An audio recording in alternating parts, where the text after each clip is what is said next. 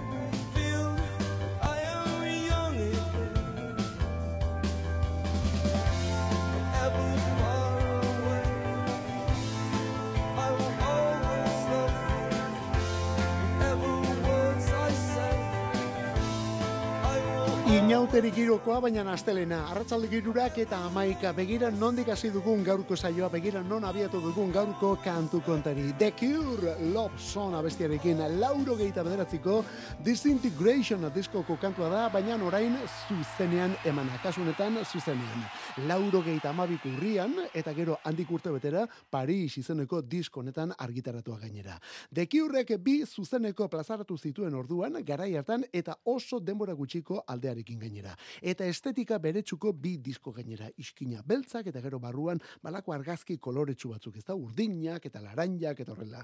Lehena show izan zen disko bikoitza estatu batuetan grabatua eta gero bigarrena Paris izeneko hau. Lehena komertzialagoa izan zen eta dekiurren garairik eta kanturik poperoenak jaso zituena. Eta bigarren Paris hau berriz mm, nolabait esateko ilunagoa. Ogeita marna urte dituzte biek ere eta joan den urtean bete dituzte, joan den urteko urrian bete dituzte ogeita amarna urte. Hori dela eta biak eman edo emango dira ber edizioetan. Show ja erakutsi zuten eta orain Paris omen datorkigu. Paris honetan abestiak gehituta bi kantu lehena Shake Dog Shake izeneko hau eta gero bestea Hot Hot Hot.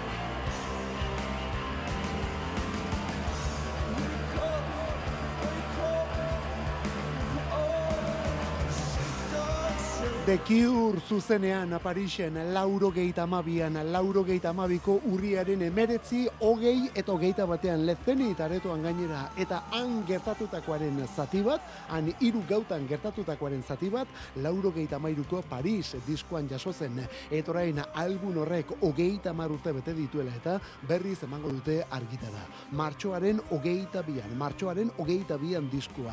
Eta hasierako Paris hartan amabia besti etorri baldin baziren, berredi edizionetan amalau etorriko dira. Aurreko denak gay shake dog shake. Hau hot hot hot ere bai. Bi horiek gehituta.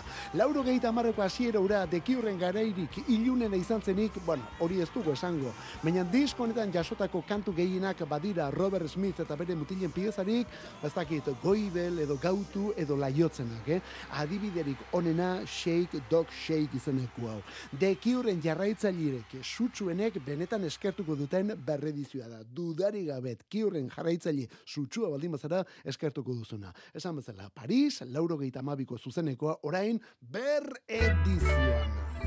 Eta begira nolako kantuak etorriko diren The Black Keys rockeroen disco berrian. Zenbat soul algun horretan. Have I told you lately that I love you? in and then I'm sorry.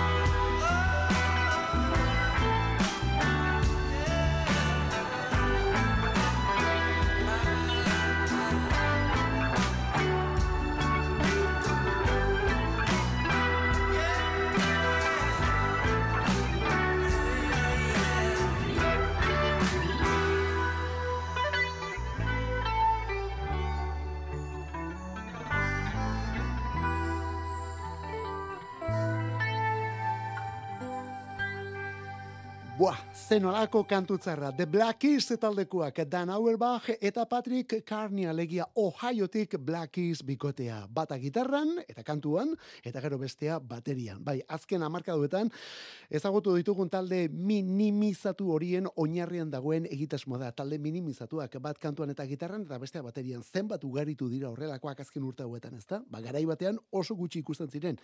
Orain, topera. Black Keys, dakizun bezala, 2000 eta amaikako El Camino diskoa eta album horretako Lonely Boy kantua eta honen bideoklipari esker egintzen ospetsu. Aurretik beste sei disko zituzten eta 2000 eta amaikatik una beste lau ere egin dituzte. Baina orain Ohio Players izeneko lan berri bat iragarri digute. Ohio Players diskoa. Beren amabigarrena da. Ohio Players soul talde batera izan zen eta apirilaren bostean argia ikusiko duen izen bereko album honetan The Black Isekoek alako omenaldi batzuk egin nahi omen dituzte. Beraiengan eragina izan duten artista eta abestiei omenaldiak. Lehen da bizikoetako bat, bigarren akasunetan I forgot to Be Your Lover, ahaztu nuen zure maitale izatea. Hori moldaketa bada, bersio bada, eta zeinen dotore utzi duten gainera. The Black Keys eta gonbidatuak album berrian, Ohio Players, esan bezala apirilaren bostean, eta importantia horren aurretik dokumental bat ere bai.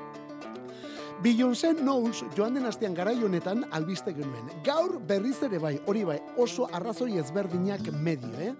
Bide batez, Beyoncék ze musika egiten du.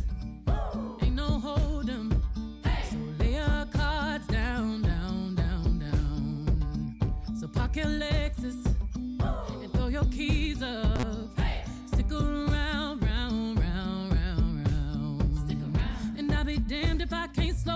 with you. Come pour some sugar on me, honey, too. It's a real live boogie and a real live hold down. Don't be a bitch, come take it to the floor now. Woo! There's a tornado. There's a tornado in my city. In my city. At the basement. The basement. That shit ain't pretty. Shit ain't pretty. Rugged whiskey. Rugged whiskey. We surviving. We surviving. Over red cup kisses, sweet redemption, passing time, yeah. Step to the right, we headed to the dive bar. We always thought was nice. Ooh, run me to the left, then spin me in the middle, boy. I can't read your mind. This ain't Texas, ain't no hold'em.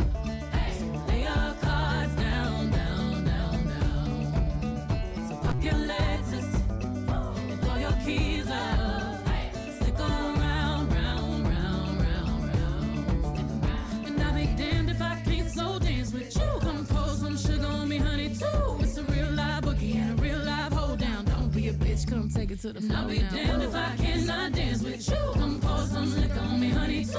It's a real live boogie and a real live hold down. Don't be a bitch, come take it to the floor now.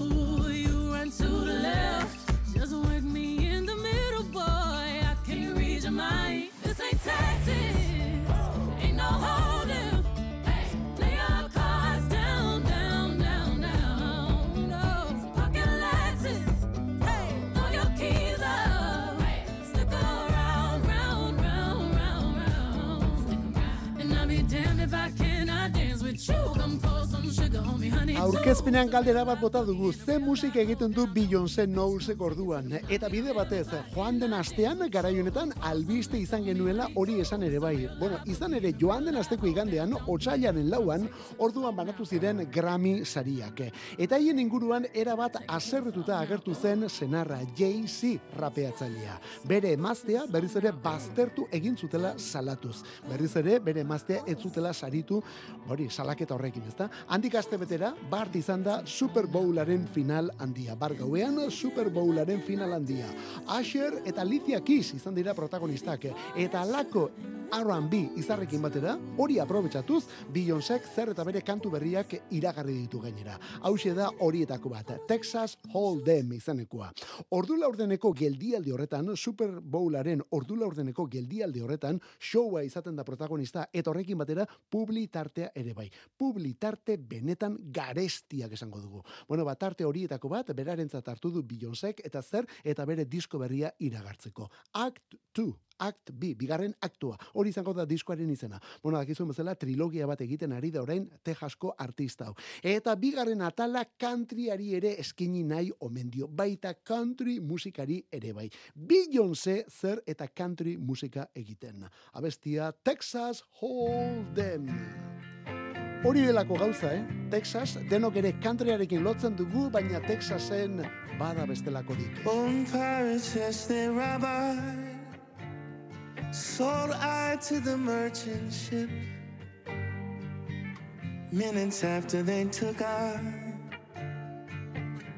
from the bottomless pit. But my head was made strong by the hand of the Almighty. Forward in this generation, triumphantly. Won't you help to sing these songs of freedom? Cause all I ever had, redemption song, redemption song.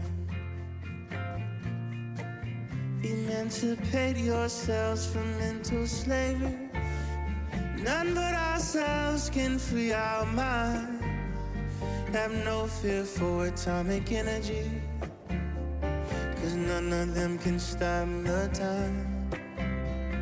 How long shall they kill our prophet while we stand aside and look? Some say it's just a part of it. We've got to fulfill the book. Won't you help to sing these songs of freedom? Cause all I ever had, redemption song, redemption song, redemption song. Oh, mhm.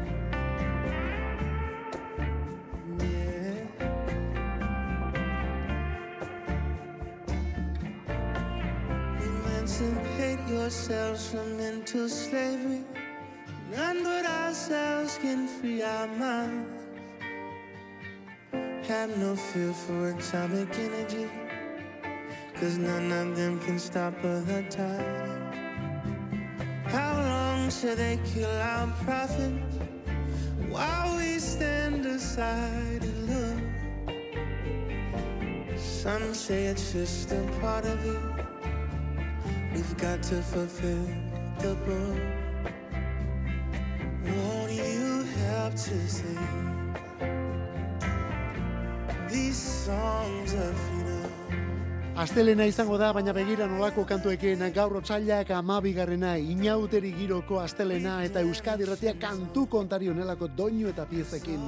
Eta denok ere, denok ere Texas countryarekin edo hegoaldeko rock kontuekin lotzen dugu, baina Texasen R&B eta soul eta horrelakoak ere indartsuak dira. Reggae musika ere bai, bai, bai, reggae musika ere bai.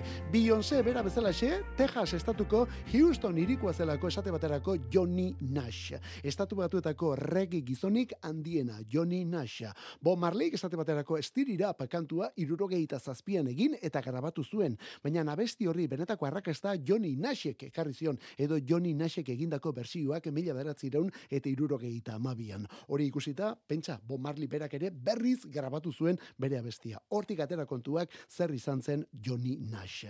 Bueno, ba, Johnny Nash aipatzen ari gara eta berarekin batera Leon Bridges izeneko soul gizon hau are bai. Hau Atlantan jaio zelako, baina musika kontuetan Texasen lehertu zelako. Eta Leon Bridges entzun dugu hemen, zer eta Bob Marleyren Redemption Son reggae kantu hori soul ukituan erakusten. Eta zeinen ondo gainera, zeinen ondo. Asteazkeneko, hau da, etziko Bob Marley One Love pelikularen soinu bandako kantua da Redemption Son, kasu honetan moldatzailea Leon Bridges. Eta nola ez, aste honetan beste hau ere bai, eta zen nolako notizia. Vampire Weekend, Amerikarrak hemen, New Yorketik Ezra Coninek igidatzen duen irukoa. Disko berria, disko berriarekin datoz, eta ostiral honetan bertan, datorren ostiralean aurrerakinak.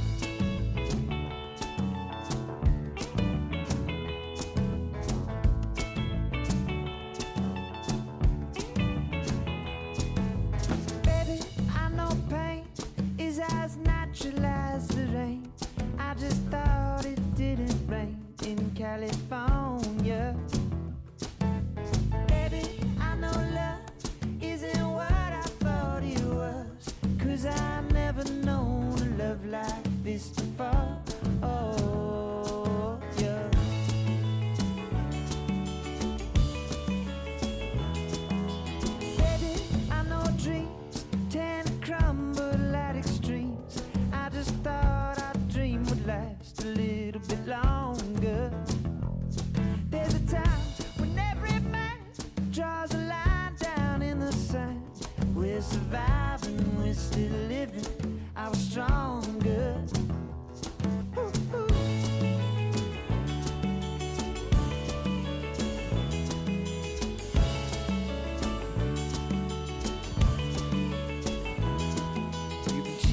Cheating on me. I've been cheating, I'm cheating on you. You've been cheating on me. But I've been cheating through this life.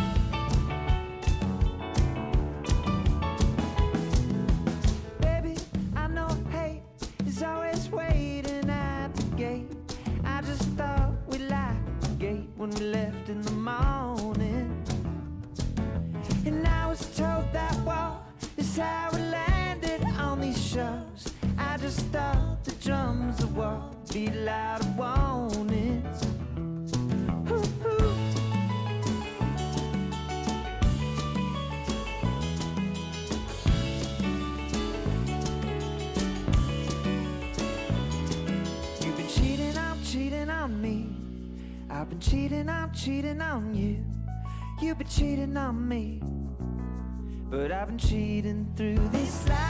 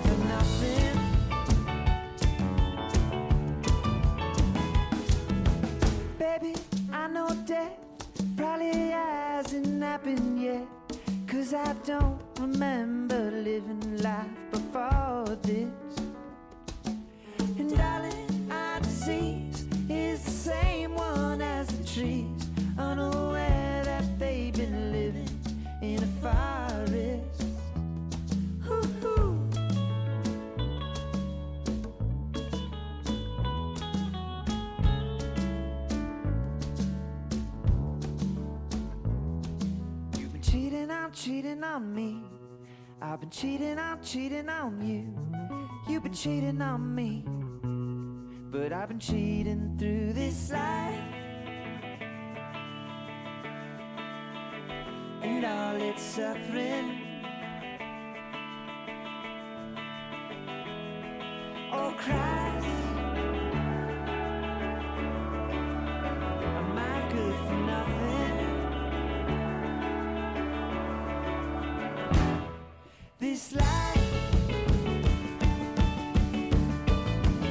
Hau gure banda kutxun horietako bada, eh? Bampaia Weekend lauko irukotea, garai batean laukote gaur egun irukotea. 2008tik musika plazaratzen, zein baino zein handiegoak diren lau album erakutsi dituzte urte hauetan. Batez ere 2008ko Modern Vampires of the City izeneko maixulana. Eta horren ondotik, bueno, ba horren ondotik hainbat gora bera jasan behar izan dituzte. Orain bosgarrena erakusteko presto omen dira ordea. Orain bosgarren diskoarekin. Guk hemen jarri dugun kantua 2008ko Father of the Bride diskoko This Life izan da. Bueno, zuzeneko bersio bitxi baten esango dugu. Eta zen olako moldaketa. Eta hori, beren hitzetan, taldekideen hitzetan, batek baino gehiago gitzen egin dutelako azken aste hauetan, orain arteko kanturik dotorenak gaindituko dituztenak omendatoz urrengo albunean. Eta hau ez omen da horrela airera botatako itxafero horietako bat, eh? Horrela botatzen omen dute, benetan horrela sentitzen dutelako. Diskoa Only God Was Above Us, jainkoa bakarrik zegoen gure gainetik. Hori diskoaren izena, apirilaren bostean. Gero horren ondotik, primavera sound jaialdian ere arituko dira Bartzelonan, baina guzti horren aurretik, bai disko eta bai da kontzertuaren aurretik ere, ostira lonetan bertan lehen aurrerakinak. Hau da, Vampire Weekend! Eta beste hau Samuel T. Herring eta bere taldea. Estatu batuetako Baltimore iritik synth pop musika. Eta 2000 eta hogeita lauan. Batzuk esaten dute talde honen formula agian erretzen hasia dagoela, baina inork ez dezala pentsatu talde hauek ez dakit lauro geiko amarkadatik eta horrela atozenik, eh? Ez da pentsatu ere, milurte honetako banda da eta.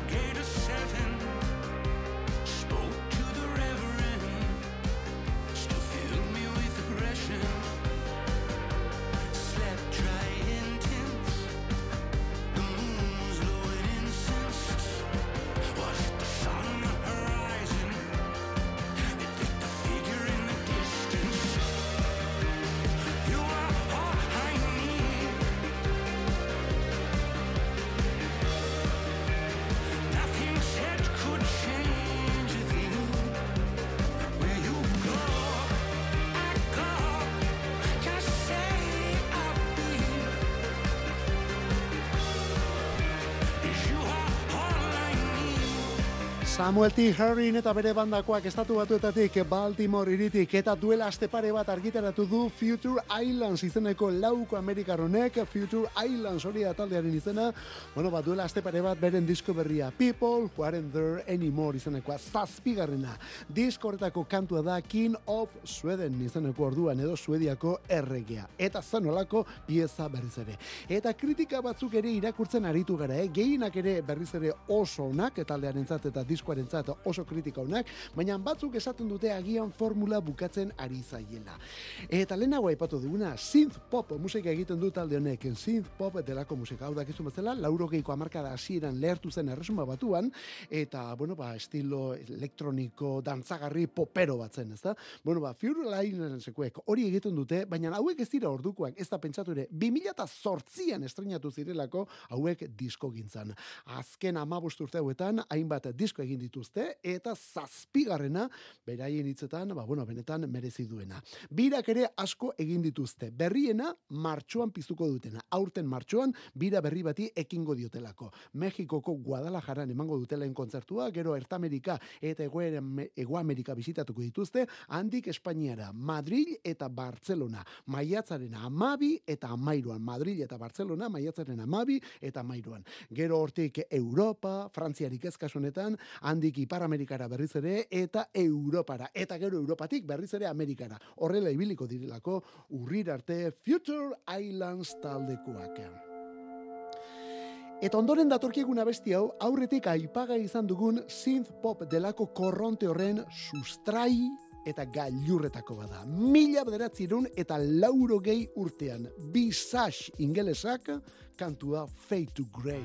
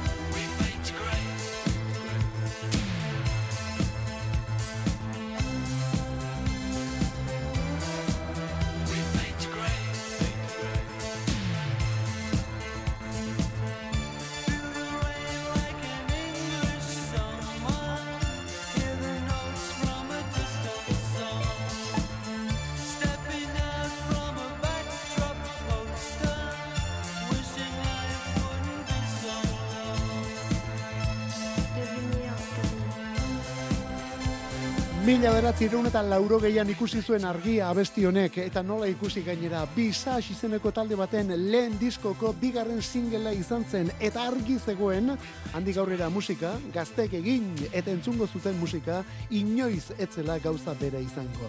Elektronika, zati abestu eta zati errezitatuak, ingelesa, frantsesa, dena nahaztuta.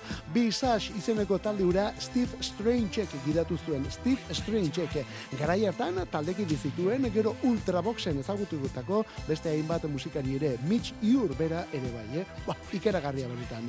Steve Strange galestarra punk garaitik zetorren, gerora bestelako musikak landu baldin bazituen ere, ez hori bakarrik, hainbat musika klub ere martxan izan zituen, eta horien eskutik, hainbat talde etorri omen dira handik aurrera gainera. Hori bai, beti eutsi zion espiritu apurtzaile horri. 2000 eta amabostean zendu zen arte. 2000 eta amabostean. Gaurko egunez, berak berrogeita amabost urte zituenean. Biotzekoak eraman zuen Steve Strange eta berarekin batera, lehenago esan dugu bezala, Visage taldea ere bai. Amabostean Steve Strange, zertxo bait lehenago Visage talde edo egitasmoa. Baina tira, han eta orduan irekitako ateak oraindik ere zabalik jarraitzen du. Eta hien seme alabek musika egiten jarraitzen dute. Horren adibide bat, duela minutu batzuk hemen izan dugun Future Islands taldea. Edo zergaitik ez bien artean egon liteken, beste hau ere bai Visage eta Future Islanden artean Pet Shop Boys.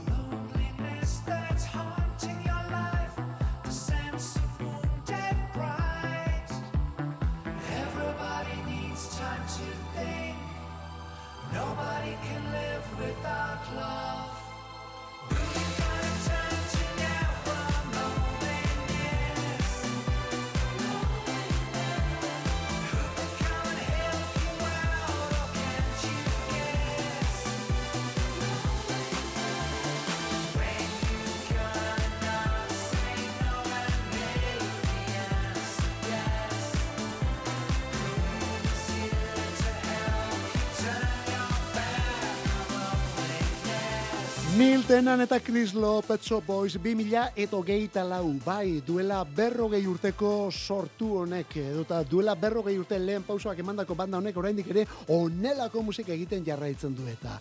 Pet Shop Boys topera dabilkigu, batetik Dream Wall zuzeneko kontzertu ospetsura zine aretoetara eramango dutelako orain, Dream Wall kontzertura zine aretoetara eramango dute, eta horrekin batera estudio lan berri bat ere erakutsiko dutelako. Nonetheless, hori da bere izen izenburua, ala ere esango dugu, nonetheless. Apirilaren hogeita zeian, amar abesti berri ekarriko ditu, eta joan den urte bukeran Londresen garabatutako amar pieza omen dira. Hori bai, taldearen soinua eunetik eunean.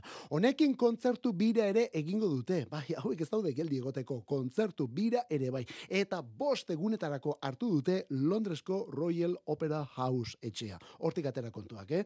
Aurrerakina Loneliness hause da Pet Shop Boysen berrien. Kantu kontari. Musikarik ez dadila falta Euskadi erratiko arratsaldeetan.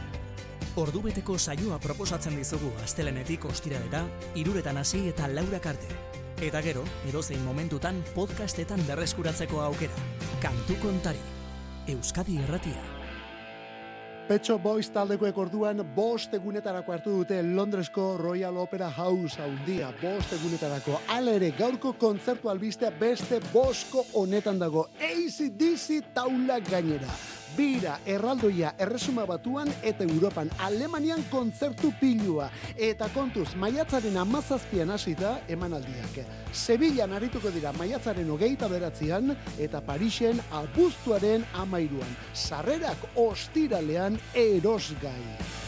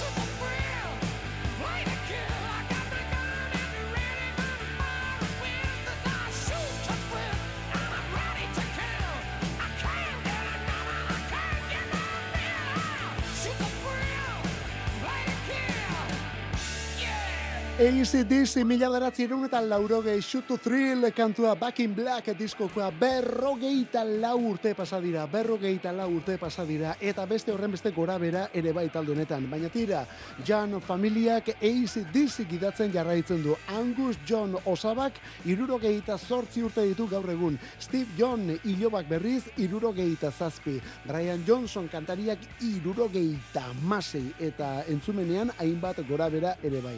Hala ere, hauei laguntzen Matt Laug bateria eta Chris Chini bajuan arituko dira hauek gazteagoak.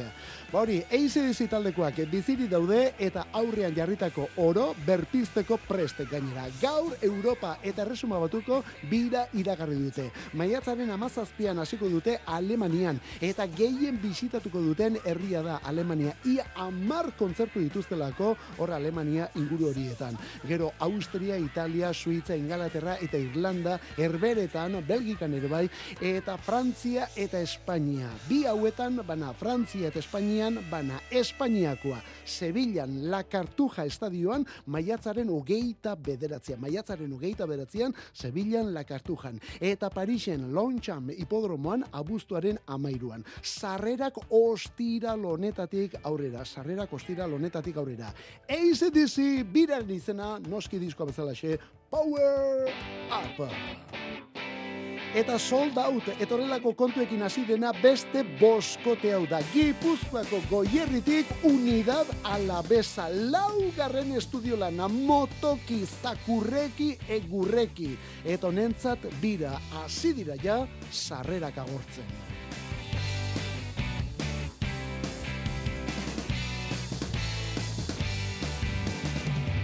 Ez osoa nahi, perfekzioa nahi,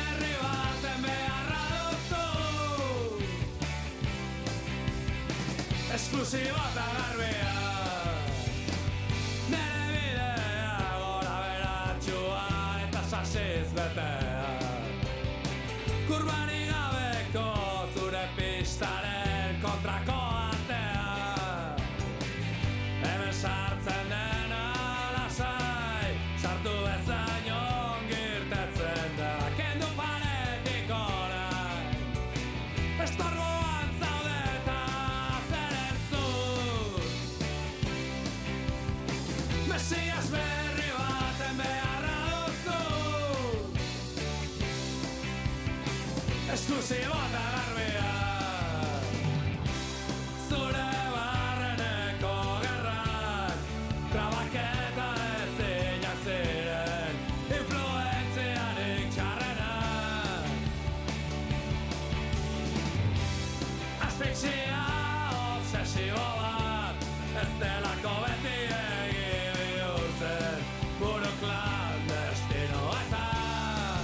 Unidad Alavesa eta talde ezberdin honen jarraitzaile uoldeak. Bai, uoldeak onartzen dugu talde atipikoa da Unidad Alavesa, baina horrela ere ohikotasun guztietatik at eta inongo babes komertzialik gabe egundoko jarraitzaile sorta egin dute azken urteotan Euskal Herrian. Aurreko diskoaren biran ikusi genuen hori eta joan den astetik berria dutenez, hau aurkezteko antolatu diren biran ere baiestatzea besterik ez dugu egingo. Lehen emanaldia martxoaren bederatzean egingo dute, lehen emanaldia martxoaren bederatzean ondarruko portuko rampin. Gero, arrasate, Bilbo, Gasteiz, Igorre eta Iruña etorriko dira. Eta martxoaren amabostean esate baterako Bilbon eman behar duten kontzerturako sarrerak ja aitu dituzte eta ordu gutxian gainera. Mesias berri bat ute da hau, hau unidad alabesa taldea da. Eta espalditxo honetan ez dugu beste banda honen berririk, baina ez ditugu ahaztu, ez da pentsatu ere. Iruñetik Baobabs Will Destroy Your Planet irukoa, 2000, bueno, iruko laukoa. 2000 eta amaseiko loreak bezala kantua da onako hau, eta hemen Eimar Ubereta Goena, zoriondu behar dugu, tipoak hogei temeretzi bete dituelako gaur. Ikusi dutela, armestu bela solo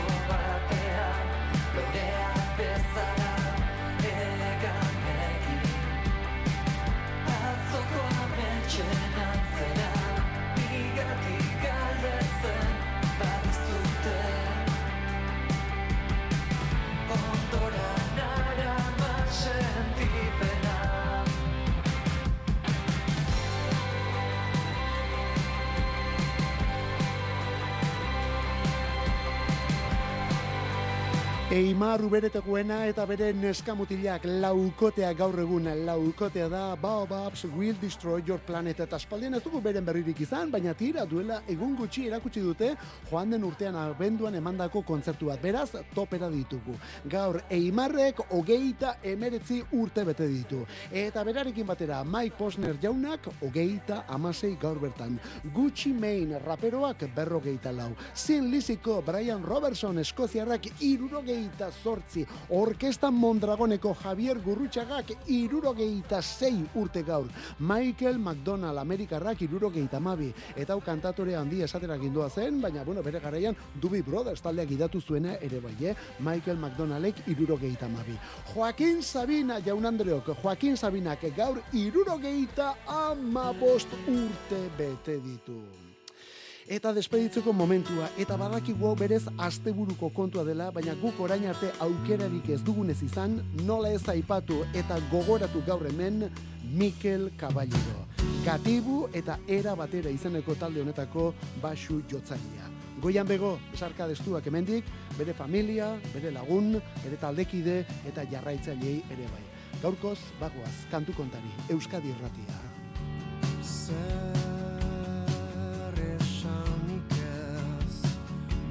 mirarte